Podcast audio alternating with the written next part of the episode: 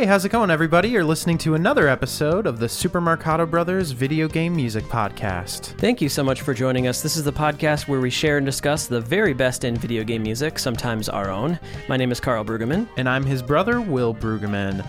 We're closing out our, I believe it's our 13th, 13th? season, yeah.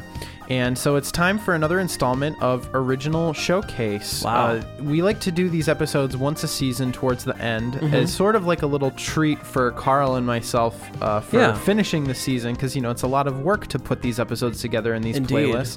And another reason we like to do these episodes is because both Carl and myself are composers, and we've both had, at this point, uh, quite a great deal of experience working in games, films, different media, playing in bands, and just doing lots of different composition work in general. And we do think that uh, our perspective as composers definitely affects the way we approach talking about video game music and Every week, yeah, for e- sure. everything to do with this show. So we kind of like to do these episodes as a way for you to hopefully understand maybe some of our musical perspective when we talk about music. I think the best way to understand someone's taste if they're a musician is to listen to the music that they create. Absolutely. So this is going to be a lot of fun. This is the 13th installment of Original Showcase. Um, I know that some of you guys uh, enjoy these episodes, checking in to see what we've been up to musically. We've been up to a lot lately, so we have a lot of fun things to talk about and share. Uh, let's just get into it because we got a lot of music to get to. Uh, so yeah, these episodes are a nice change of pace uh, from what we typically do. Uh, one more disclaimer: this is today we're talking about music that we, the Super Marcato Brothers, have composed either individually or together. Uh, so what you heard playing in that was a track of mine that I put out uh, on my YouTube channel. Um, I think like this past January. That's called Growler. Uh, just kind of a dancey, groove-based kind of '80s throwback tune um, that I had a lot of fun. Uh, I've been doing some tunes lately where I will like record. Uh, I will take take video of me performing all the parts and kind of put it together to Right. to have something a little bit more entertaining from a Very video hip perspective. and modern, yeah. So so yeah, that was Growler. Um, yeah, that's uh, pretty self-explanatory. I thought it'd be a groov- groovy way to to start the episode off. It is a very fun way to start the episode off, and I think even though it's very groovy and it uses all these real instruments, Mm-hmm. The video game influence is undeniable. yeah, definitely on that synth line for sure. Uh, okay, so we're gonna start things off with a piece of music that Will composed. Yeah, this is uh, a piece that I wrote for this independent short film called Husband Insured. Hmm. Uh, I've been working on it off and on for this past year. It's this sort of comedy satire thing, and I won't Great. necessarily get into the plot, uh, but the first piece that I'm going to play for you is actually, it might be a little misleading. It's called End Titles, but the mm-hmm. reason why I'm playing this is because it's basically an edit of two cues in the film that utilize the same melodic material and it's sort of developed in that way. The Great. first one is from this cue called the dance and the second one is from this cue called the bracelet.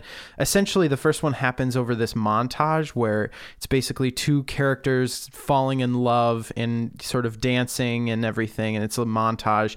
And the second one is at the end of the film and I don't want to spoil anything but it's a very different more I guess morose connotation. But I had a lot of fun creating this sort of dancey Latin piece of music. Wonderful. Yeah, and I I recorded my friend uh, Jacob Burkhart on trumpet. So these are this is his amazing playing here. Let's take a listen to end titles from Husband Insured.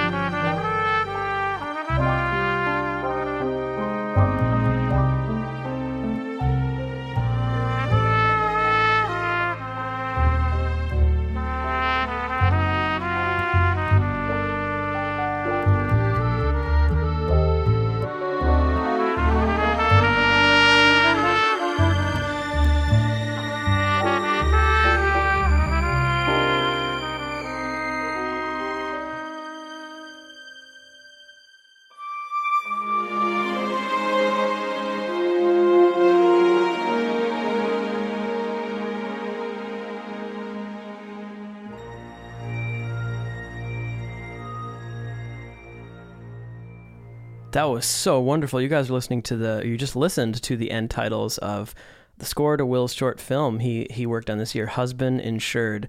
That is so delightful. That Thanks, um yeah, that Latin thing for me it was like I, I was sad that it was over so quickly. It was I so know. much fun. It- the what the a scene is so short in the film. I really I wrote this whole B section and Mm-hmm. this I, I kind of wanted to flesh it out. I, you know, I some point I feel like I should go back and create a longer piece of music for that. I but feel like it's yearning that. I mean, that performance is outstanding. Yeah. What a, what an amazing uh, you want to know player. a little funny story about that? Originally, I had planned for it to be a duet between trumpet and violin. That would be so when that. Mm-hmm. high octave comes in, I wrote that for violin, and the violinist sort of bailed out, and so I wrote cues in the trumpet part, but it's really high. Yeah. And I, I know Jacob was a great player, but I I wouldn't have been comfortable, you know, asking him to do something that's that difficult. But I just sort of said, hey, it's okay if you can't do this, but do you want to look over and see if maybe we could try it? And you know, I mean, I had to edit between a couple different takes because Right. it's blisteringly high, but he gave such a great That's amazing. performance. That's and so cool. The fun thing about the way you see it in the film is it is a montage, and so it's sort of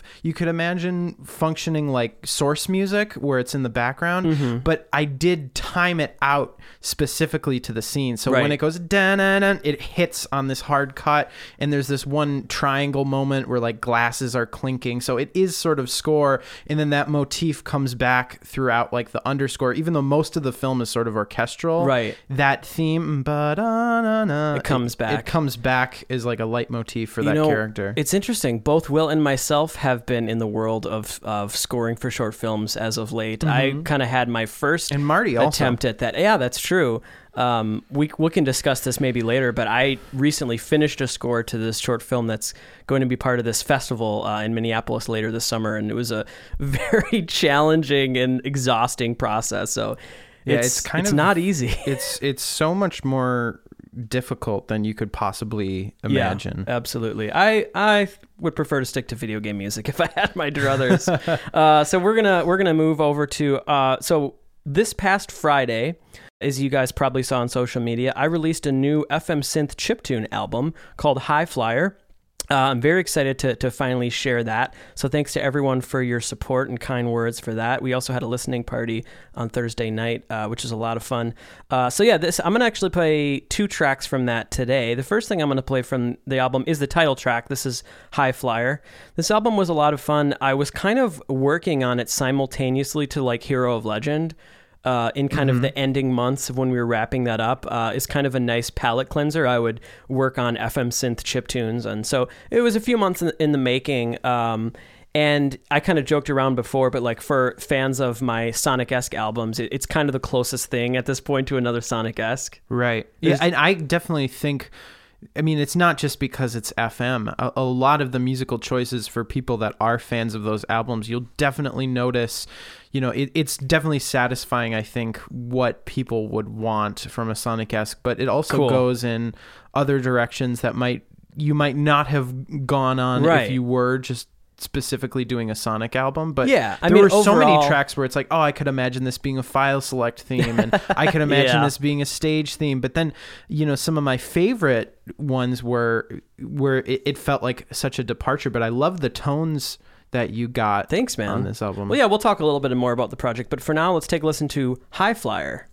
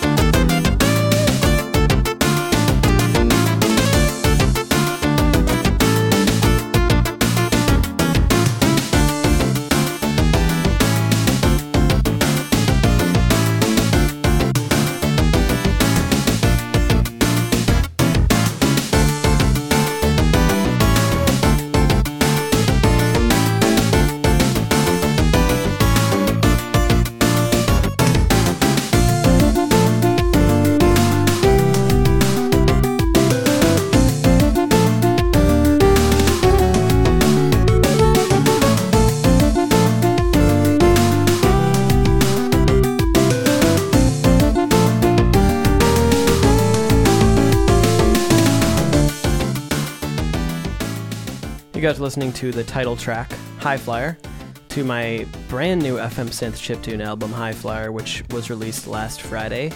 And um, yeah, I'm just playing two tracks uh, from it today. So overall, the style and the kind of the sound that I went for on this album is, I guess I would say, funk, jazz, fusion, synth, uh, video gamey. Yeah. Kind of overall. Uh, there's a couple of changes in that. There's like a Latin track, and then there's Right. like a really happy, you know, innocent pop track. But overall, it's definitely very fusiony, very very funky. There's a lot of Michael Jackson influence Yeah. that I was hearing on it. You know, this this track I think definitely could be in a Sonic esque, except for that bridge is so Right. Mm-hmm. specifically jazzy. But you know what that bridge really reminded me of? It What? reminded me of the sample from the Gorillaz song "Rock the House." Interesting. Ba-ba-ba-ba-ba. But You know what I'm talking about? Oh my gosh, that's an interesting correlation. I, I don't know never why I was thought of thinking that. that. Just some of those intervals and rhythms. Yeah, one uh, one of my favorite things, and today we're not going to be, you know, we can't play the whole thing. You can kind of hear in the background here, uh, start this solo. That's probably my favorite part of this track is is the way that the solo builds. Um, and I particularly like there's one moment when it really reached this this climax where it's just soaring on this really high note. And um, I tried to have a good balance in this album of I wanted a lot of moments where I could improvise and and have that sense of you know human performance on the FM synth. I always think that's that's an interesting and kind of charming sound. Right, and it's Um, not unprecedented actually. Yeah. it was something that was done on not just the Sega Genesis. Uh, we talked to Tommy Tallarico about Mm-hmm. that kind of MIDI input system that was used often back then, but also uh, in you know we just did our two Monkey Island episodes, something that the LucasArts composers did all the time. A lot of people sure. grew up hearing the Sound Blaster 16 FM versions of those scores that feature that raw MIDI performance, often very soloistic and stuff. So yeah, we'll go back to another track from that later on today. But for now, let's go back to a piece of music composed by Will. I think it was last time on uh, the original showcase, I played some music for this theater production of a Greek tragedy, Antigone, that I had worked on. And since then, uh, some really exciting things have happened with the production. It was chosen to be a part of the Kennedy Center American College Theater Festival. And I was, I couldn't believe it, but I actually won an award for uh, achievement in original composition at that festival. So it was it was such a delight because the whole production, which you know I'd been working on for so long, it got uh it had sort of some encore performances in Duluth, and then they also performed it at this festival. So it was really fun getting to sort of see it and experience it again with some time having passed. Yeah. But I wanted to play something from Antigone because I also recently released the complete soundtrack on my Bandcamp page, uh, williambmusic.bandcamp.com. And it was kind of hard to put together because when doing the score to plays, uh, it needs to be sort of dynamic. It's not like a film where it's static. So I wrote lots of music, but it's a lot of these short, you know, 15 second cues, 30 Right. second cues. So I had to come up with some clever ways of stitching different pieces together. But I'm ultimately pretty happy with how it turned out. I want to play uh, a piece on the soundtrack that's called Antigone in Ismene. Ismene is the main character's sister and this uh, all this music takes place during the same scene they're having this conversation and sort of Antigone is sacrificing herself for the good of her family I guess Let's check it out. This is Antigone, and Ismene here we go.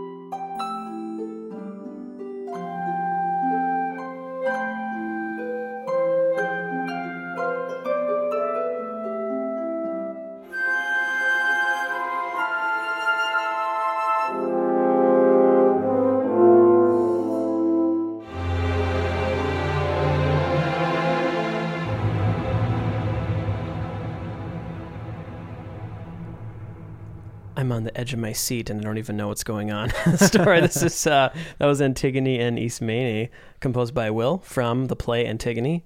What a wonderful opportunity that was for you uh, and for everyone involved. And it was cool that it seemed like that play uh, originally it was just something that was supposed to be performed in Duluth, and then it seemed like it had this kind of second life for it did have a longevity. It, it was sort of an audacious production. The director really wanted to contemporize. It sounds almost pejorative. You know, it, it, there was an aspect of it being in sort of a quasi future aesthetic, but I really think everyone w- there was a lot of heightened work from all of the artists who were working on it to try to mm-hmm. make it bold and to make it feel relevant because Right. it is this story that is you know hundreds and hundreds of years old i think it's even like thousands of years old hmm. it's a really old play um, because the greeks were some the first you know theater artists they basically created the medium. And it was a great translation. And everything about it i was just so honored to get to be a part of that production. And what i loved about working on music for live theater is that i actually got to interact with the actors. I got to interact with the entire crew. Working on a film score is very lonely because it's basically you and you have communication with the director and the producers. That's the experience that i had. But i never got to meet the actors i didn't get to know any of their names i was never on set i was only brought in after the movie was edited and what was so fun about the play is I would come to their rehearsals. I mm-hmm. would come all the time and take notes on where I thought music could fit. And I had so many. I mean, th- it took a long time because I was Yeah. developing themes for like a you know a year before the the show actually happened and I was thinking about it for a long time and so it was just a longer process and I really felt like I was part of the team which was so much more fun Well, it's uh, also you know. rare to be able to contribute like actual recorded music for a play. yeah Um, and, and in some ways, a weird challenge too but a nice challenge because you have full control over how it sounds. Right. You know, the presentation is going to be exactly how you want it. the only difference is if you have actual musicians they can kind of wait to come in or you know you can have a fermata on a certain bar and wait for Mm-hmm. you know the actor to finish their line and we didn't really have that luxury and so we just kind of had to keep tweaking things until the timing got right but it was a great learning experience for me You know, I always enjoy these original showcase episodes because sometimes it's funny just how contrasting our, at least our selections are. Going from that to to what I'm in the play, uh, it, it's it's kind of funny to see maybe the difference in our style. I mean, we both we both dabble in some similar styles of music, um, but it seems like most of what we put our time into a lot of times is is very different yeah projects. at least at least lately Yeah. So we're gonna go to a chip tune of mine. Uh, this was something that I submitted to Battle of the Bits, and I'm going to play a couple of those uh, Battle of the Bits submissions today. It's just a really fun community that I've been aware of for a couple years, and we've played some of those ch- uh, chip tunes on episodes we've done, like modern chiptune episodes. So I've been a fan of that community for a while. Um, made the decision, like I think it was late uh, last year or early in January. It was like maybe about like five six months ago. Made the decision to uh, actually join the community and, and try to submit some chip tunes. Um, but what was interesting is most of the systems that they offer require trackers. So I actually had to learn how to use trackers uh, for a few different uh, systems, uh, NES and, and Genesis most notably. This was actually a submission in like the wild category, which could be any. It, it didn't have to be from a tracker. So this I actually made using VSTs. Uh, it's mostly Commodore 64 sounds, uh, including ripped uh, Commodore drum samples as well. But there were a couple of other synths like Massive uh, and a couple of others that I used to kind of supplement. So it's mostly a C64-esque sound here. Uh, and this is uh, I submitted to Spring Tracks 7, and this is called Exothermia. Let's check it out.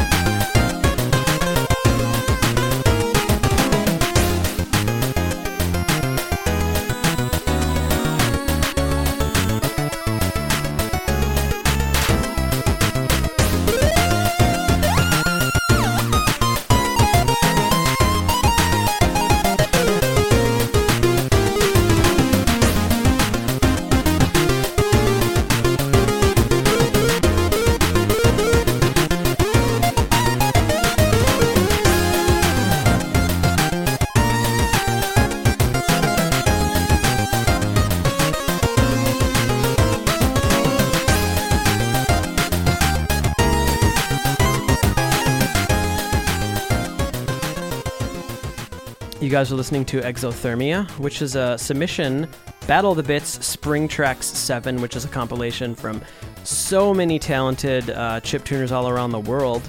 And uh, this one, I'm really happy with how my uh, submissions have been received. This one got third place in the all gear category, which Awesome, is kind of like that wild category. I think ninth overall. Um, so, yeah, really excited about being more of an active part in this really creative uh, community of talented folks. I really like this melody. This is super strong. I've never heard this one. Oh, before. thanks, dude. This is super neat. Yeah, kind of like Latin meets jazz meets chiptune, kind of all rolled into one package. I- Yeah, this is great, man. it, this it was fun to work with these Commodore sounds. this really belongs in a game. I think it's so Oh, yeah? good. I, I could uh, picture this being like a title screen theme. Ooh, yeah. You know, I really love that melody. Yeah.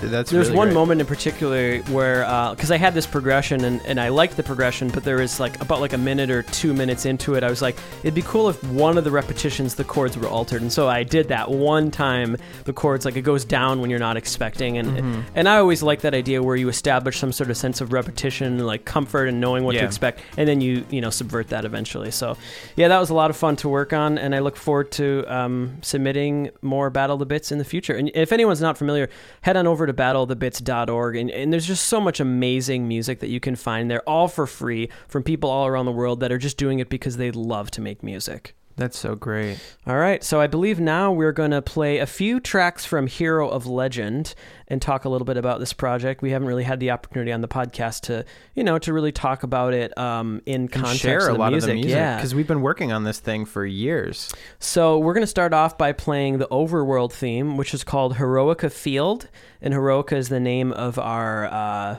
kingdom, uh, our kind of imaginary kingdom that we came up with uh, for this album. This is one of the tracks that was composed by Will, and it was the first piece of music composed for the project, probably two years ago, More maybe at this that, point, over two years, years ago. this point. Um, so a long time ago, kind of his proof of concept to, to me and Marty about Yeah. what if we tried to do something like this. Let's check out Heroica Field Overworld.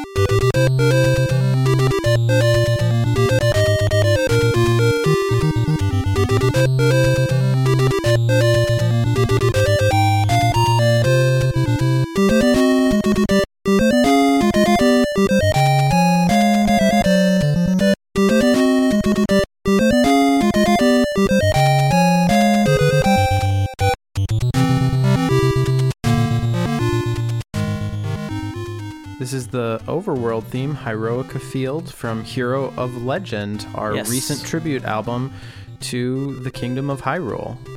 So yeah, like we said, this was by far the the first thing composed for the project.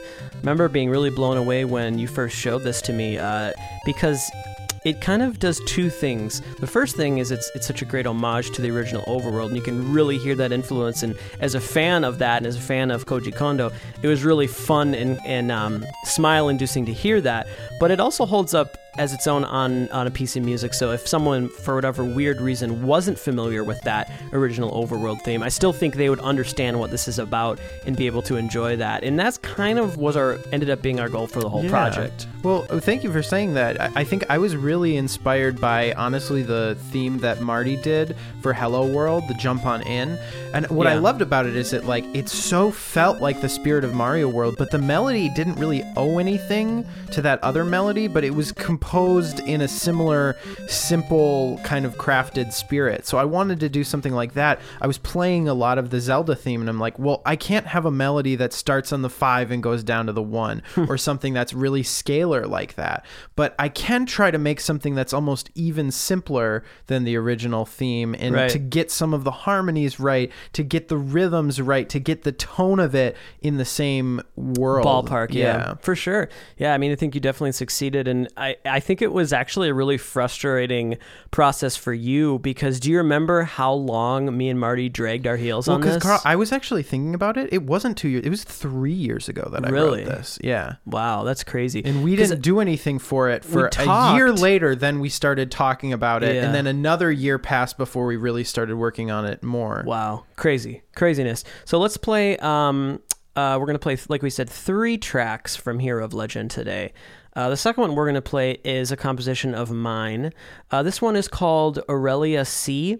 So one of the things that we did when when we actually started to, to all three of us dive in in earnest and, and compose for this game is we, we we're like, what do we want this game or this world to look like? Right. We want to have this and this and this. We Yeah, want we to have treated it like it was a real game and Sure. sort of divided up. You take the sea world. Yeah, you take so we knew we wanted a sea know. world. We knew we wanted a dungeon and things like that. And so I was one of the I one of the things that I wanted to call dibs on right away was I would love to do this water, the sea theme. Uh, and so for me, uh, my inspiration for this track was, and this happened a lot on the project, which I think was was really fun about this project was we're not just drawing from the original NES Zelda. We're drawing from the entire series, um, but presenting it in a way that would maybe fit at home for an NES game. Right. Uh, and so for me, I was actually really inspired by Zora's Domain, Ocarina of Time. I was inspired by a lot of more subtle water themes from the later, you know, maybe half of the Zelda series. Um, but one thing that's so great about Zora's Domain is that it has this sense of atmosphere and ambience, but it's also it also has a beautiful melody and it feels classic uh, in the series. And so I tried to maybe uh, split the difference between that. One of the fun things that Will was able to achieve implementationally here is I thought it would be fun for the FDS channel to do something kind of different uh, for the album. Instead of doing a lead, I was like, what if we tried to use it as like this rolling kind of steel Right, drum? steel drum or marimba Mhm. kind of a sound. And so he did a great job of making that come alive. So let's take a listen to Aurelia C.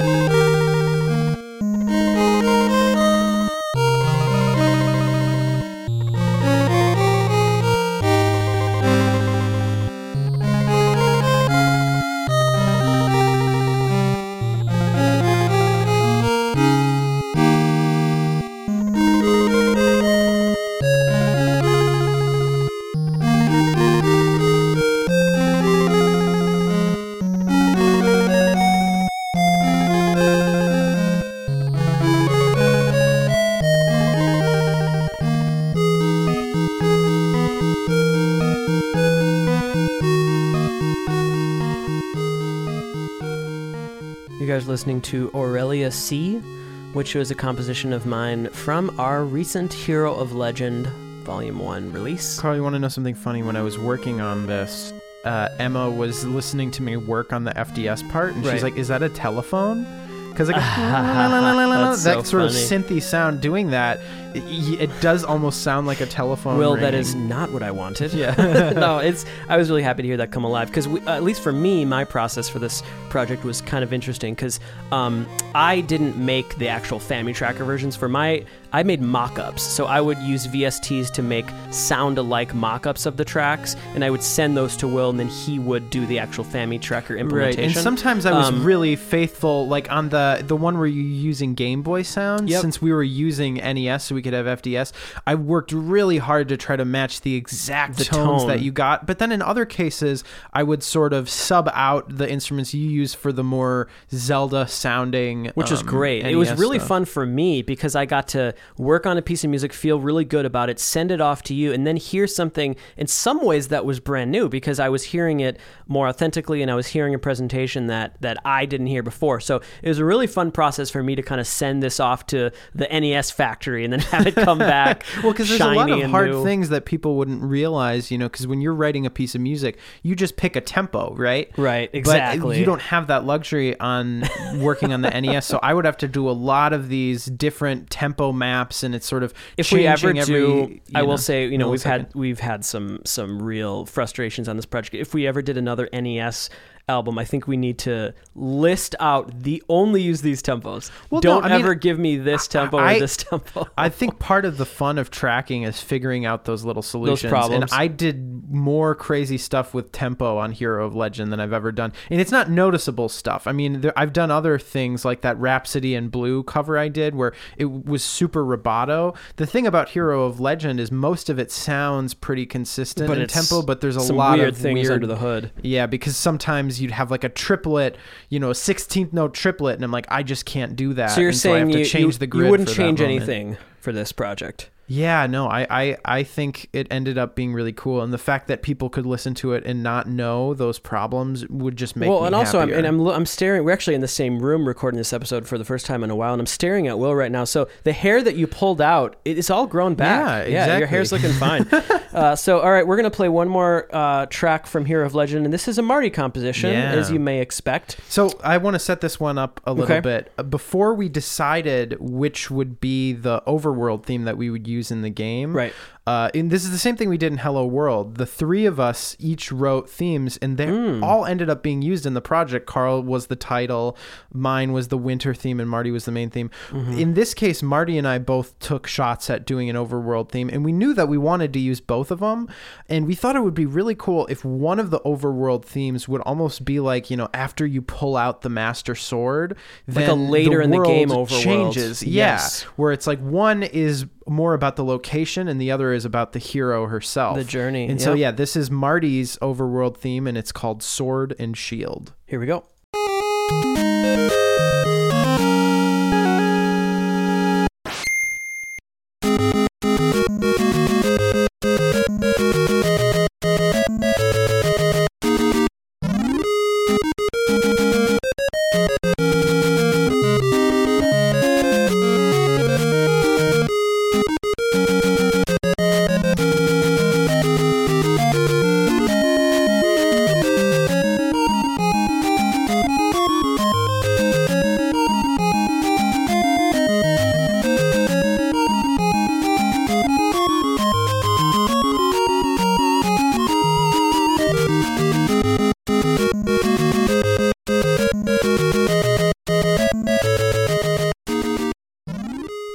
Guys listening to Sword and Shield from Hero of Legend. This was composed by Marty Brueggemann, our third Marcato brother from the same mother. Marty Uh, is such a great melody writer. This I mean, is. I remember. I think the first reaction I remember listening to this with Joe, and both of our reaction was like, "Wow, this sounds like we're listening to a film." Right. It really, it, it comes out of the NES, and it just right. Gets your almost like, imagination you know, going. Michael Kamen, Robin Hood, Prince of Thieves, or a great Jerry Goldsmith theme, or, or John Williams, or just like a classic '80s, '90s yeah, rousing it's so fantastic. Uh, and what I remember talking to Marty about, what was sort of a fun thing, and both of us sort of had this sentiment. It's really fun writing old chip tunes to do something that you feel like has never been done on that platform before. Right. And when he gets to that B section, It's and new you have this territory in a John. Williams kind of like suspended chord harmony, where it's almost like a sus five chord mixed with a sus one chord, Well, and I doing all this counterpoint. It's like there's no other NES track that does that exactly. Absolutely. And I think this track represents something that was really fun for this project, where as a starting point, we wanted it to feel comfortable and like reminiscent of themes you've heard, but we we wanted to go in directions that were never possible before. Right. Like like these pieces of music are longer and more in depth than what was possible in 1986, or that really would have even made sense for that game. Totally. And so it's basically starting from that point. But where else can we go? Where else can we take people on this journey uh, to surprise them, as well as make them smile? That oh, this this feels like I'm in a world that I that I love, but we're also going to surprise you as well. So, so that was the goal for that. Cool. Well, I I'm really excited to move on to this. Some of you guys might be expecting this. There's a couple of little traditions that we've established for these original showcases. One of them has been in days of old. Uh, it was a few years ago, I think. It's two years or three years we, ago at this point. We had this totally weird, and this has happened like multiple times now. We had this really weird, like, kinetic thing where we both had the same idea to create an original piece of Super Nintendo music that was inspired by Square JRPGs like Chrono Trigger, Terranigma, Secret of Right, and Mana. we didn't communicate with each other. No, Nope, we not just at both all. showed up on an original showcase with new and it was crazy tracks. how cohesive they were and they represented in some ways different styles but they fit together uh, and so we basically had the idea of making a little small at the time small album called in days of old featuring all those all that music and uh, we're gonna bring in two more pieces to that album today and so if you head on over to our bandcamp and you go to in days of old you will see these these two new additions to the album we're slowly adding to this I like this idea. It's really like, fun. You know, two times a year we write It's a, great. a new piece. So. Will's going to start off. Uh, now, I think our pieces of music seem very different. Is that true, Will? We have neither of us have heard the other. yeah, I don't know what yours is, but I imagine it would be different. Uh, I just wrote this and put this together yesterday, so Ooh. hopefully it's good enough. I, also kind of- finished mine last night I kind of like doing things um, last minute with this because that's Yeah. part of the fun of it. Is Yes. I want it to feel hot off the presses, you know. And so I haven't sat with this for a long time, Okay. but I'm happy with how it turned out. I wanted to do something a little bit more mysterious and moodful because a lot of the music that I feel like we have so far is either heroic Mm-hmm. or it's maybe fun or playful or beautiful or Mm-hmm. romantic. I wanted to do something a little bit mysterious, almost like I can did. imagine this playing over like a cutscene or a long bit of character dialogue where you're speaking with some old wizard or some, Yeah. you know, prophet or something. So I wrote a piece called Secrets of the Jade Amulet.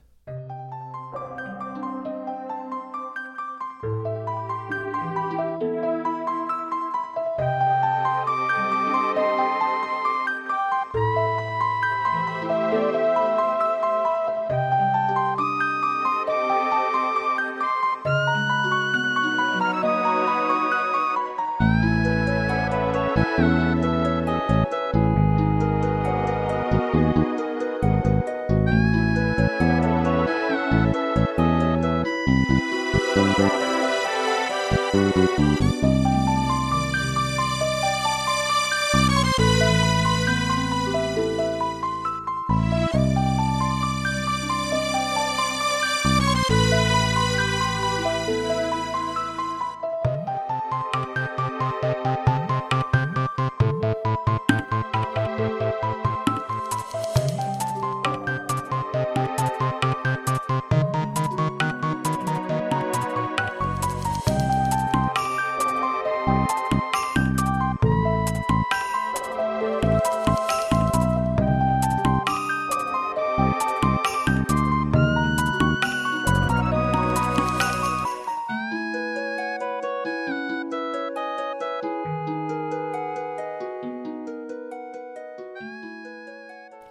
How cool is this? This is so exciting for me. I've never heard this before, so this is a lot of fun.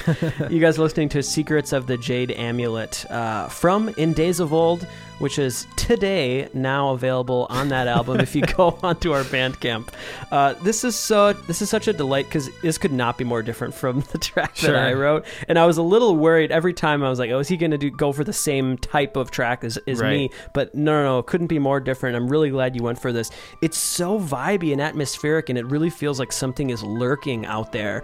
But I wasn't expecting it to be that groovy. It was. It really grooved hard, Oh, especially thanks. when that when that like uh, kind of tabla Yeah. drum beat came in. I That wanted, yeah, like I want to. Let's use tablas and everything, but let's make it function like a kick and snare pattern. I love like it. Boom, boom, boom. Yeah, dude, that was awesome. I you know. really enjoyed that. Oh, Uh, And just like kind of the combination of a lot of different classic Square tracks. You know, you have like that arpeggiated piano with delay that reminds me of a lot of Chrono Trigger Right. um, and uh, Terranigma, especially like L's theme. Right. Um, Secret of the Forest, I imagine, was an influence a little bit on the vibe. I maybe think the most particular influence was that one. What, what's that? The early one in Chrono Trigger. Ba, ba, ba, Is it. Memories of Green? Memories of Green? Mhm. That one. Yeah, I can hear that. But wow, then I, I think it evolved a, away from that, which is what I wanted. I didn't want it to just be like a direct send up of one piece. I can't wait to to look back on this album in like I don't know how many years when it's 20 tracks long Yeah. or whatever. Hopefully, it feels Um, cohesive. you I think it does. Okay, so I decided that another type of track that we hadn't done so far if this was an imaginary game, you need a battle track, right? Yeah. so I went ahead and made a battle track. This is called Battle on the Mountain. And another title that I considered and I almost went with it was Battle with Dorian. I think you'll probably know why. Uh, so yeah, this this reminds me of a lot of uh, you know battle music from the 16-bit era that I particularly enjoy. Uh, I tried to make it feel heroic and, and have a nice combination of. It's a little bit more high energy than anything on the album, but I didn't want to go too far in that direction. Uh, so I hope you guys enjoy it. This is Battle on the Mountain from In Days of Old.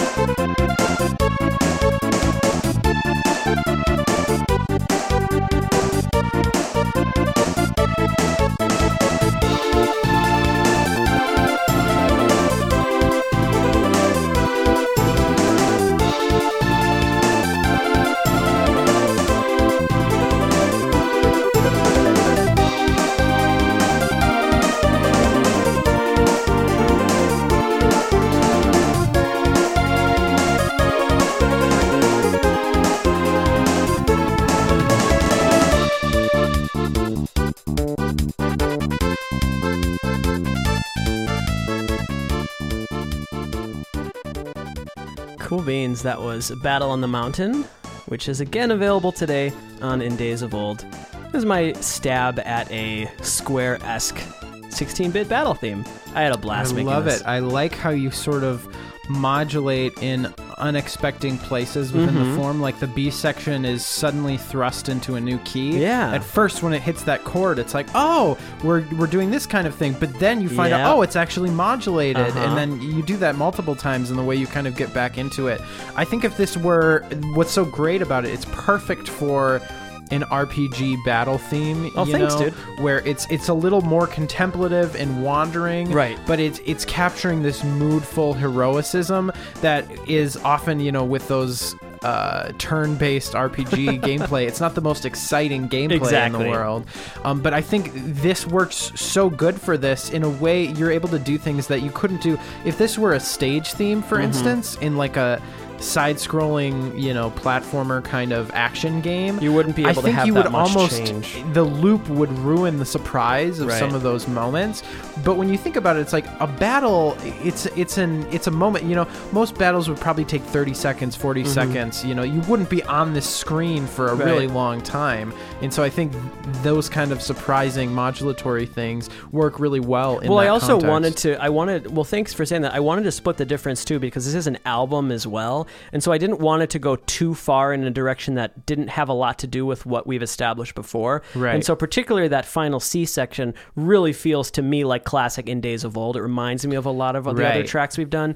Um, and it, it was just really fun uh, to, to work with with these instruments. A lot of, I think for both of our tracks, a lot of Chrono Trigger samples Yeah. that we used. I used a couple from Terranigma, a couple from uh, Final Fantasy V, but most of these are, and actually the drums from Secret of Mana. Yeah, I think what I've found is like the first track that I did in Days of Old was very Final Fantasy Yeah. influence, but every other thing I've done has been more on the side of Chrono Trigger. I, I think that for me. speaks to just like using a mixture of how much we love Chrono Trigger, you know, because Yeah. like we have all these great JRPGs to like draw from, and for at least me, and I- it seems like for you too, we always find ourselves going back to the, world, the musical world of Chrono Trigger. Well, and I find myself just when figuring out how to voice harmonies, finding Yeah. those really sumptuous voicings that like put a lot of, you know, there'll be a lot of contrasting of like huge open intervals and then really close intervals. So I might have like, if I was doing some sort of A minor chord, I would have A and then E, and then I would put like B and C Mm-hmm. right next to each other. And then I might, you know, have F or some really out there thing. Yeah. Yeah. Well, now we're going to go back to uh, a piece of music that has nothing to do with video games. this is something that Will composed. Yeah. This is actually for um, a television commercial for my university, of all things. I was asked to write music that they could use and film this sort of commercial uh, around Mm-hmm. this orchestral piece. And you'd see different musicians all over in Duluth. Um, kind of playing along, Very and it- cool. It would show off the scenic locale and everything. Right. Um, and we're actually, yeah, we're, we're planning to film later this summer. And there's going to be an introductory section that I'm not playing here. That's going to be, you know, we're actually going to record the audio of the musicians and stuff. Um, but yeah, this How is fun. a theme I wrote called Discovery. And there's a 30 second version and a 90 second version. And to me, I just, I kind of went all out with this. I wanted to do a big, exciting, hopeful piece of music that to me feels like sort of a, a theme for my university UMD. How fun and, is that? Uh, it's sort of like a thank you for all of the great experiences that I had there over the years. This is the UMD Discovery long theme composed by Will Brueggemann.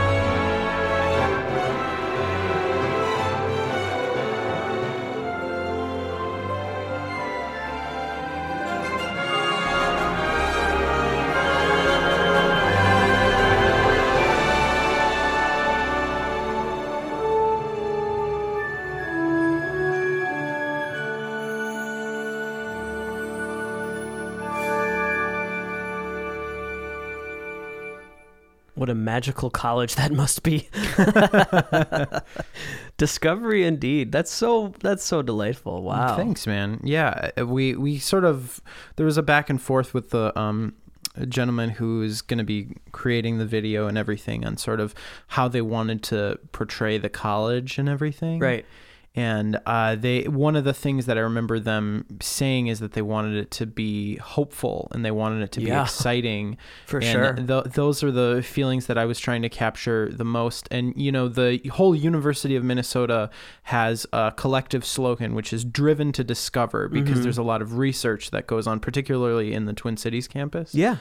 Um, and so I, I thought I would name the piece Discovery because I thought that was That's sort of a perfect. fitting image. And, you know, that's really what a university experience is it's discovery. You're learning, and it's the excitement for the sheer joy of discovery and yeah, I mean, I think it definitely makes this makes the university feel like, oh, this is an important place that a lot of like great things are happening. Yeah, that's what I was hoping. And I, I, my whole idea of it, it doesn't really have like an A section and a B section. It's Mm-hmm. kind of constantly modulating and recontextualizing the same theme. Right. So at first it starts in D major and it's this sort of Lydian thing. And then eventually, somehow or another, we get to like B major, but it's like Mixolydian. And so Mm-hmm. it feels differently. And then we get to like F Lydian. And it's it keeps modulating and getting reorchestrated. Because to me, that's almost like Would you that's say you that- going to college. You're constantly changing. Would you say that it keeps discovering itself as yeah, it continues? Yeah, I mean, I think it, it, it's more composed in that way. I think if it sounds like anything, it kind of sounds like uh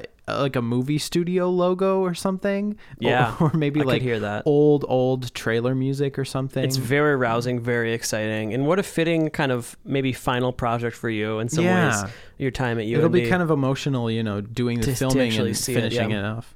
Okay, well, I'm going to go back to one more track today from High Flyer.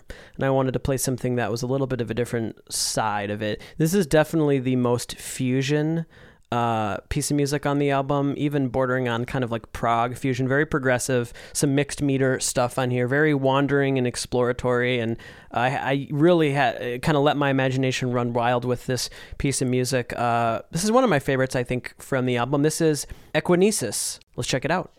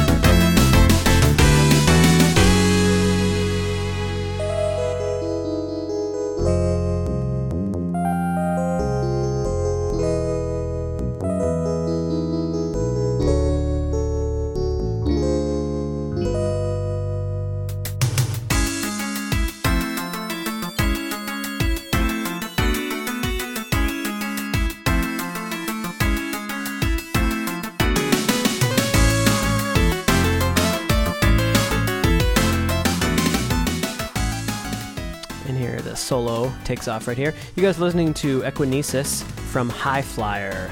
And this is probably the most uh, kind of like exploratory fusion track on the album. Um, a lot of different meter changes that are happening, but I tried to make the melody catchy enough so that it's still memorable and you could even sing along to it. It might be take some practice to, to sing along to it, but I didn't want to make it so random and chaotic. Uh, this one also has so many different slash chords. There's this one moment when it's like the successive four, you know, ascending slash chords, which Right. to me always feels like a level complete theme or something. Oh, sure. yeah, I, I know exactly what you're talking about. This kind of reminded me of the type of piece that you guys would do in your funk band, Carl B. and the Soul Surgeons. Yeah, it definitely is reminiscent of some some some tracks of the, that we've done. the meter stuff and the constant ambiguity. Is it major? Is it minor? Yeah. And then every chord is like a seventh or ninth chord. Yeah. and it just yeah, it, it kind of reminds me of like something. I think this would be a really cool thing for you guys to do in that group. Yeah, I thought about it. I definitely thought about it. I mean, there's a couple of ideas on this album that I that I am thinking about exploring with with the Soul Surgeons, which is kind of cool. I have that freedom. Like this is my, I can do whatever I want with Right. with this stuff. Um, and I've done that before too. There's a track from our our previous album, All Rise, which originally was like a Genesis kind of FM thing Well, that I did what. I think is funny is the most video game, the most video gamey Soul Surgeon stuff was written by you for Soul Surgeons. like Swingliner. I love Swing Liner, and I also love uh, the the one that you did on your first album, the really funky kind of Doctor Robotnik sounding one. Oh, uh, Take a bath. Take a Bath. Take a yeah. bath. Ooh, that's great.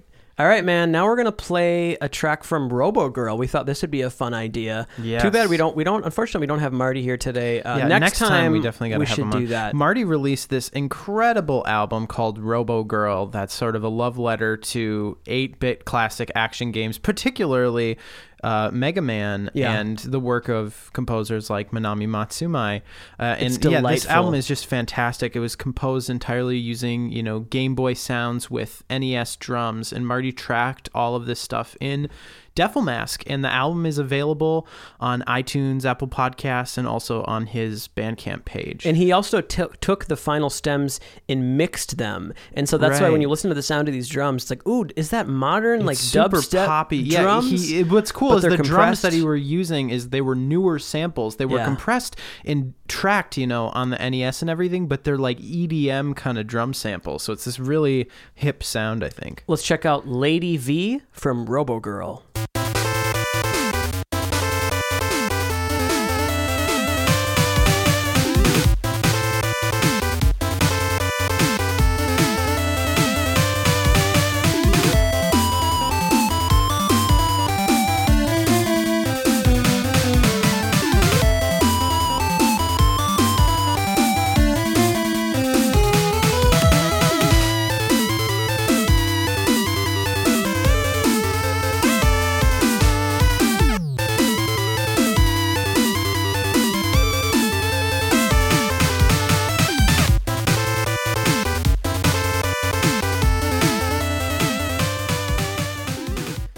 Classic Mega Man. This would be right at home in uh, stage theme from like Mega Man 2 or even Yeah. like 9 or 10 maybe. My favorite thing about this track, what he just totally nailed of that Takashi Tateishi sound, is that bass progression and the sort of Yeah. dissonance that comes from it.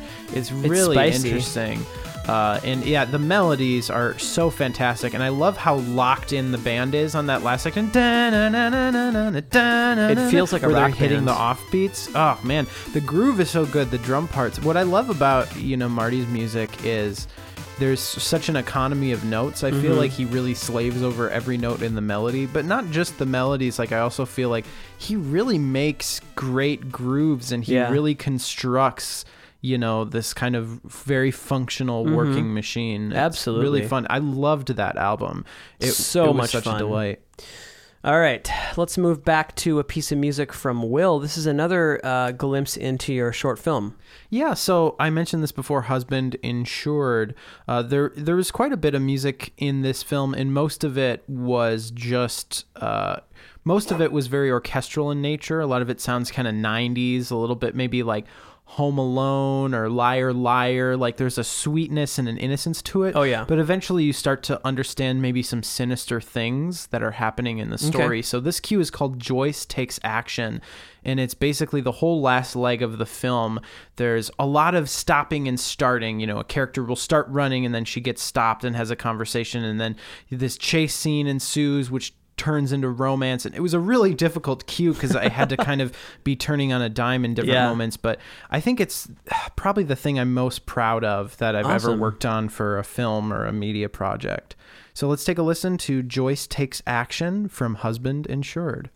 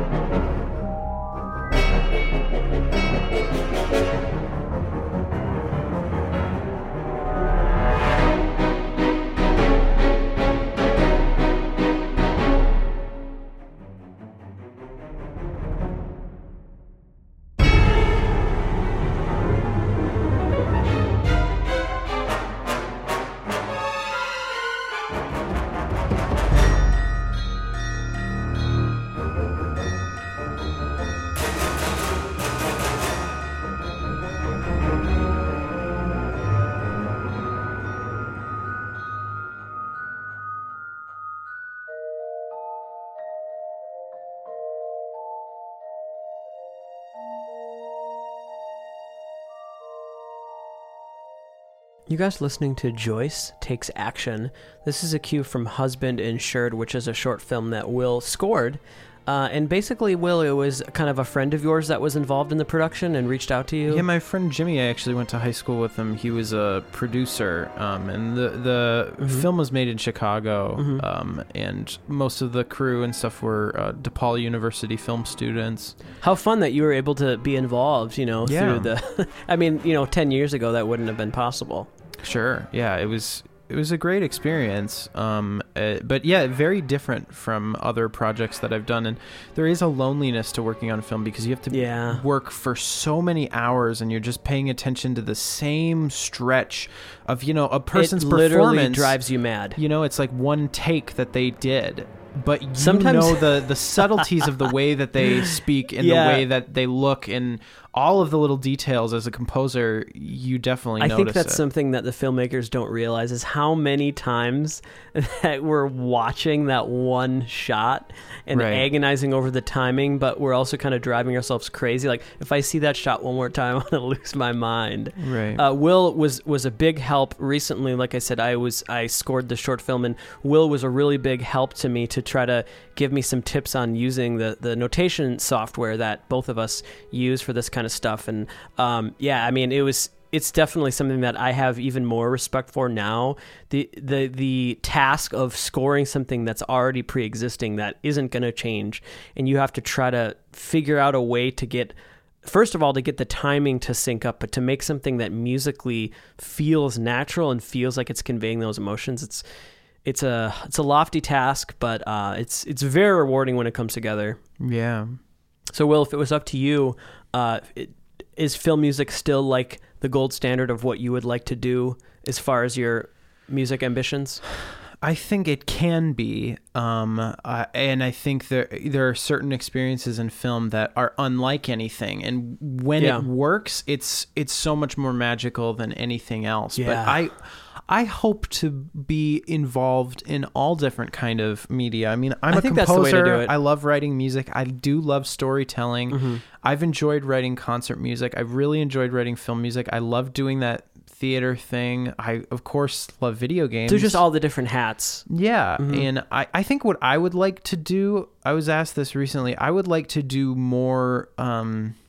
video game scores that aren't specifically retro pastiche right things. Like I would love to get to tackle some more deep narrative Mm-hmm. focused games that require like the approach that I might take on a film score. Absolutely. All right, so I'm going to play another Battle of the Bits submission. Um, I submitted this to also Spring Tracks 7, uh, which was the most recent kind of battle. And this was the category of General MIDI. I, I was really, I kind of perked up when I saw that one of the categories they had was General MIDI. And I was like, you know what? how fun would it be if I went back to Cakewalk, which was this ancient 90s program that the first music I ever composed when I was in like sixth grade was on Cakewalk when I knew nothing about music and I was literally just inputting random gobbledygook nonsense, but having a great time doing it. Uh, a program that was very nostalgic to me. What if I went back to that program and tried to make a piece of music? Knowing everything that I know now and really try to to write for those sounds and try to make something as expressive as I could with the general MIDI limitations. And so that was my goal. And so this is a kind of really it's like a battle theme really. It's called Facing Your Dude, Formidable I think it would be so funny if you went back and tried to write the type of piece of music that nine-year-old Carl would have no, written. that would be I would never do that. So yeah, this was a piece of music that I took a long time to to have the parts very solid and I had this a clear melody, a clear counterline, a clear two note, a two voice chord pattern, a clear bass and everything really structured and organized so that when I was sequencing it in Cakewalk, um, I was basically just focusing on what instruments, how can I pan it and, and mix it, uh, how can I add the vibrato and, and try to make it sound as good as I could. So this is Facing Your Formidable Fate, a piece of general MIDI music. Here we go.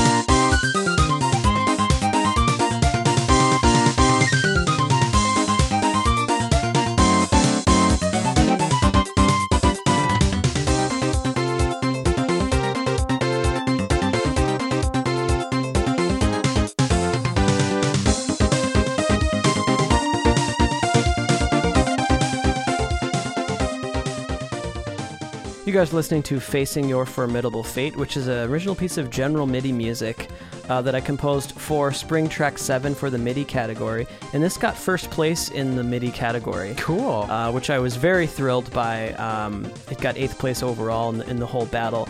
Um, and yeah, it was really fun to, to hear people's reactions because I think a lot of people in this community had similar upbringings where they some of the earliest things they, they did musically was you know with these MIDI sequencers, and so going back to that and trying to embrace it was a really fun and kind of this weird nostalgic trip Yeah. to, to dust off. I had luckily I had this old external hard drive that still had Cakewalk, and so going opening that back up again was like, oh no, I've returned. Um, but yeah, it was actually a very rewarding uh, experience working That's a this. great track. I mean, that's Thanks, like dude. track of the week for Oh, sure. It's dude, thanks. So excellent. Yeah, I think th- this is an example of, and I've I know we've said this so many times, but really limitations make you do things differently. Like because I knew that before I even compose the track, it's going to sound bad. Like from a certain perspective, you know, it's going to be cheesy. And General MIDI is just not a pleasing sound. I was like, I really want to try to make the piece of music as good as I possibly can.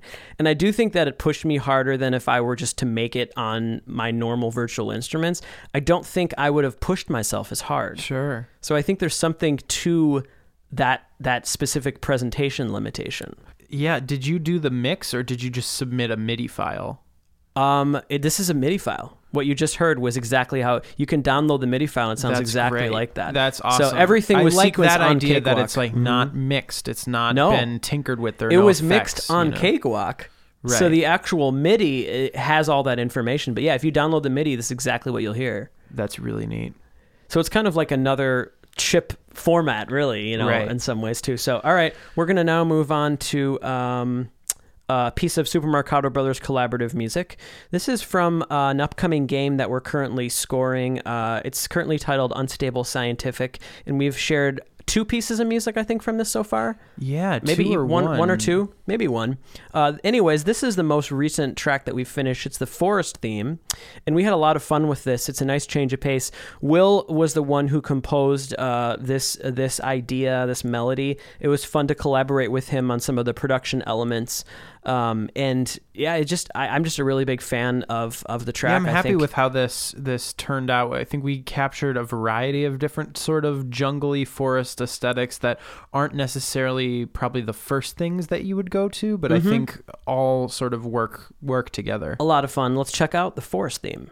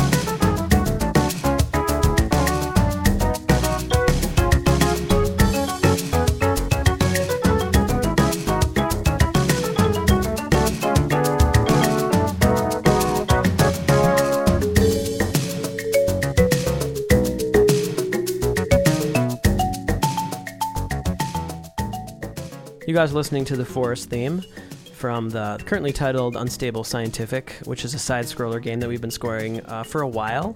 Uh, we look forward to this uh, being released for you guys to be able to see this. Uh, really excited about what we've been able to achieve with the score so far.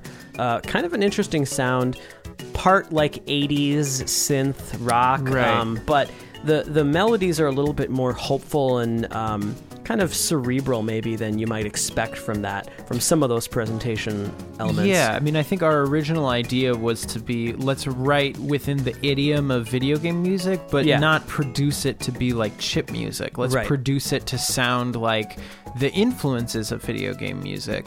But you know, th- that's what we did for the the main theme and sort of the the stage theme track. But as we've done the different levels, you know, we want to accommodate what the developers really wanted to do in terms of style and everything. And so we, we still have a little bit of that 80s sound, like the electric piano as opposed And to like flamenco reverb guitar and- drums, yeah, the and I- synth bass. Yep. yeah, I mean, I, I think the production is a little bit maybe oversaturated, is kind of like the style we were going for, I guess. But My favorite uh, things that that I remember from working on this track that I really enjoyed. I really enjoyed putting that percussion part together with Mm-hmm. the bongo samples and the shaker stuff. That was really fun. It was also fun. I, I tracked some acoustic guitar doubling the melody in this one part, and that was really fun to to I don't know to try to play that melody on guitar. I'm not the best guitarist, so it took a lot of takes to get it to get it spliced together. But yeah, I, I, my my favorite thing about this was working on the flute. Um, yeah, the it sounds great. Where it's like there's synth bass. Mm-hmm. but mixed with like these two acoustic flutes i thought was like a special moment that I Yeah. feel like still makes it sound like that game. well, now we're moving back to uh, a piece of music from Will. This is you're going to play something from Dr. Acula here. Yeah, back in October, in time for Halloween, I released a chiptune album called Dr. Acula's Malevolent Manor that I've been working on for years, and it has wonderful artwork by our buddy Carlos. That was another original showcase tradition. yeah, how it and started. Now that's kind of over with, Mm-hmm. which is a little bit sad. But yeah, I definitely wanted to play at least one track from Dr. Acula today, and this is the last track on the album. This Okay. is called Epilogue. This is sort of you can imagine it being like a credits theme, and Right. it's it's very classical in its approach, so it's different from sort of like the rocking tracks. Um, I'm sure you'll maybe hear some of my influences here, but let's take a listen to Epilogue from Dr. Acula's Malevolent Manor.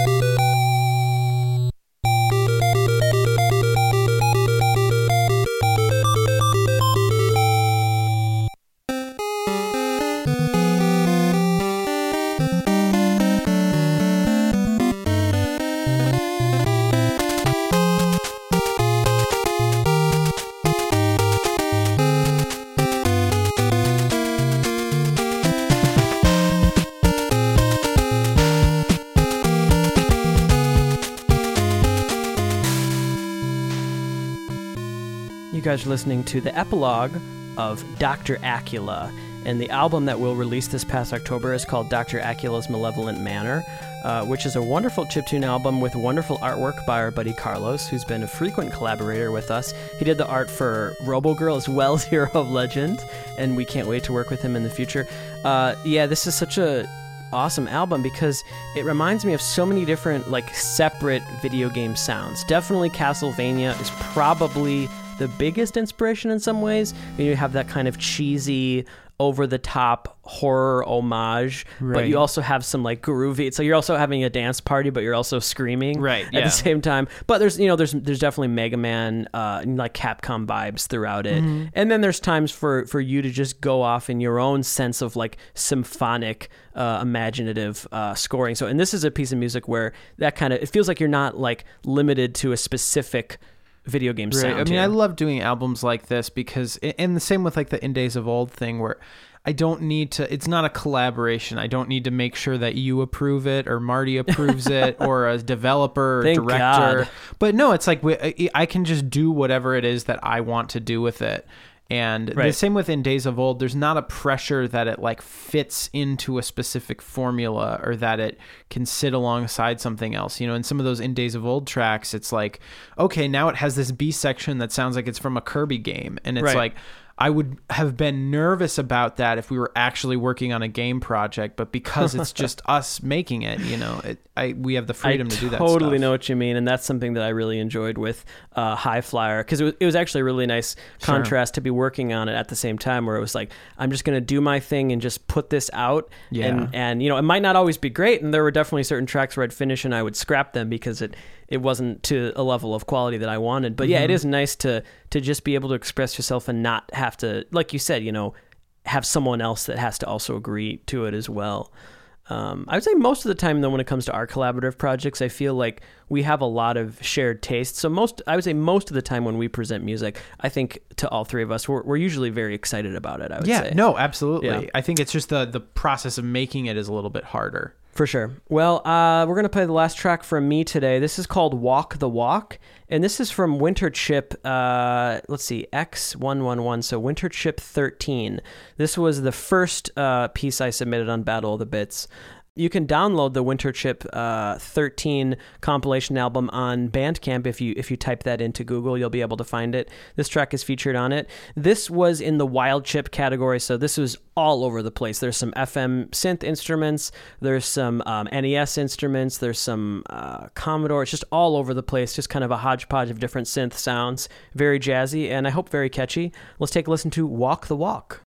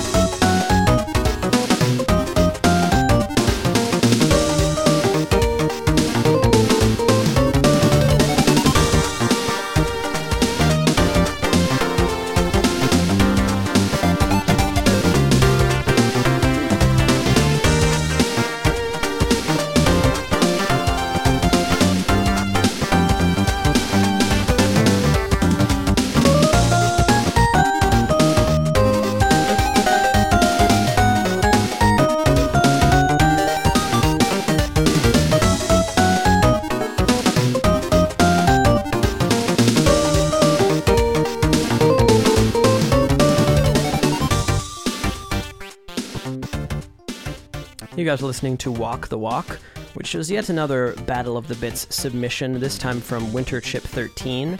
I submitted three tracks to that battle. This one, for the Wild Chip category, I submitted actually my first attempt at uh, a DefleMask tracked Genesis piece of music, which I'll have to share at some point in the future. And then actually NES, uh, my Well, first that track. Genesis track was really good. I was surprised you didn't play it. I honestly forgot about it until now. so I'll have to play that. Maybe next original showcase I'll play that. There's a lot of stuff I forgot about. I was also expecting that to be on High Flyer. Oh yeah, so so I should mention that High Flyer was actually not tracked at all. I made the decision to use FM Drive exclusively, so everything on High Flyer was done on that particular virtual instrument. For me personally, it's so much more creatively satisfying and like con- conducive with how I work. So to make a whole album, I knew that I would I, the juices would be flowing a lot more with FM Drive. That was really the reason. Uh, I did spend a lot of time to painstakingly try to make it sound as authentic as I could, and also with with High Flyer, I wasn't limiting myself to those sound channels. So I I had tracks that far exceeded the number of Genesis sound channels. Right. So that was kind of the thinking behind that. But it is fun to to limit yourself to that actual you know specification and to use that tracker. It definitely makes you write in a different way. And I've done it twice now. I think I've made two Genesis DefleMask uh, tunes, and I, I ho- hope to continue that in the future. It's it's t- it's not easy. it's hard Right. work. Yeah, it's such a steep learning curve with trackers and there's just so many parameters. I mean, you talk about limitations, but it, sometimes you have the feeling of like over being overwhelmed. Hey, Will, have you ever had this thought? So I've, you know, just very recently got into the world of tracking, and one thing that I've noticed is different how I approach it is when I'm working on a tracker. I have this sense of like I really have to have my SHIT together. Like I really have to have this part uh, really clear because it's already for me. It's so hard to just figure out how I'm going to do this that I can't also be thinking about almost like a lot of times when I'm working on a virtual instrument, figuring it I'm out, kind of figuring it out at See, the same I time. used to feel that way, but now I'm actually I feel very comfortable in FamiTracker, and sometimes I'll That's actually cool. just write right into the tracker that's and amazing. figure it out as I go, um, because there are it. It's still like working on anything where you'll write something and it's like Sure. you hear an idea in your head, and so I'll just input the notes and stuff Well, stuff. and that makes sense. I mean, if you're fast, you know, if you get really good at a piece of software, then then you're going to use it in a fluid way. And so I've, I haven't gotten to that But I mean, yet. still, it's like when I'm if I'm writing for NES, there's only three voices. Yeah, it, you can't be cavalier about it. You Yeah. have to figure out what each voice is doing, and I do figure that meticulously at the piano. But in terms of there are other aspects of spontaneity, like if I'm writing a arpeggio, let's say, you know, Yeah. I usually won't figure that out at the piano. I'll just input that into the track. You know, one fun thing. I did with my second Genesis track is I did take an improvised solo. And so I had my MIDI controller hooked up to Fami track, or sorry, to DefleMask. And the way that I did it is I would think about the solo in like super slow motion. And so I'd play like one note for like every like eighth note or quarter note and and if I wanted a note to hold for like 3 beats I would play it like you know 9 times. And and so I was kind of improvising in my head uh, and I'll have to show you the solo because I think it came across pretty well but that was a really unique process of trying to improvise on on a tracker um, I wouldn't have been able to do that if I didn't have that MIDI MIDI controller but uh, Will it looks like we're now time it's now time to play everybody out it looks like you're gonna play out with send you on Yeah, this is a choral piece that I wrote this past year, and it was actually the title of my senior composition recital, and it was the last piece that um, I had performed there. which was such a wonderful recital. A lot of tears rolling in that audience. Oh gosh, thanks, man. And Yeah. on stage too, right? uh, hopefully not. Um, but I uh, this is yeah, but actually this is the performance of the Duluth University singers performing it. So this is uh, a slightly larger group, maybe Carl, than the version that you heard. But yeah, this Okay. is sort of a, an emotional send off as a piece of music. It was Well, the last fitting. choral piece I ever got performed at UMD, and yeah, it definitely has a special place in my heart. I think. Well, how fitting as we get close to wrapping up this 13th season. We're really looking forward to what we have next in store. Already been plotting season 14. Um, a lot of cool things upcoming. Thanks for indulging us today, guys, with Original Showcase 13. We had a lot of fun sharing this music. Hopefully, you enjoyed it. That's definitely our intention. Um, we only do this once a season, so hopefully, it, it's a good balance of. Uh, not being too self-aggrandizing uh, for our own music, but um, yeah, I, I do think it's something that really kind of informs a lot of the things that we talk about every week, mm-hmm. and it's nice to to check in with you guys to tell you what we've been up to, and it's also fun that we've had these traditions. There's been a lot of traditions. Like I used to do man rock themes, you know, every original showcase. We've had the SNES thing. You did the Dr. Acula. It's been really fun to kind of have those things that that we look Right. forward to, and also That's some the, our the listeners forward podcast episode actually inspires the music. is is kind of fun. All right, I think that's about it. My name is Carl Brueggemann. And I'm Will Brueggemann. Have a great week, everybody. Peace out.